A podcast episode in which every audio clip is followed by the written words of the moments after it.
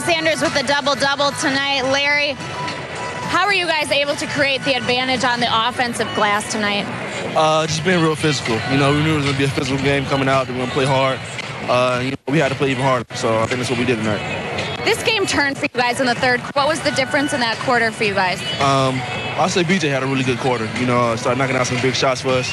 We were able to gain momentum from uh, his play, and uh, you know everyone picked it up. All right, thank you, Larry.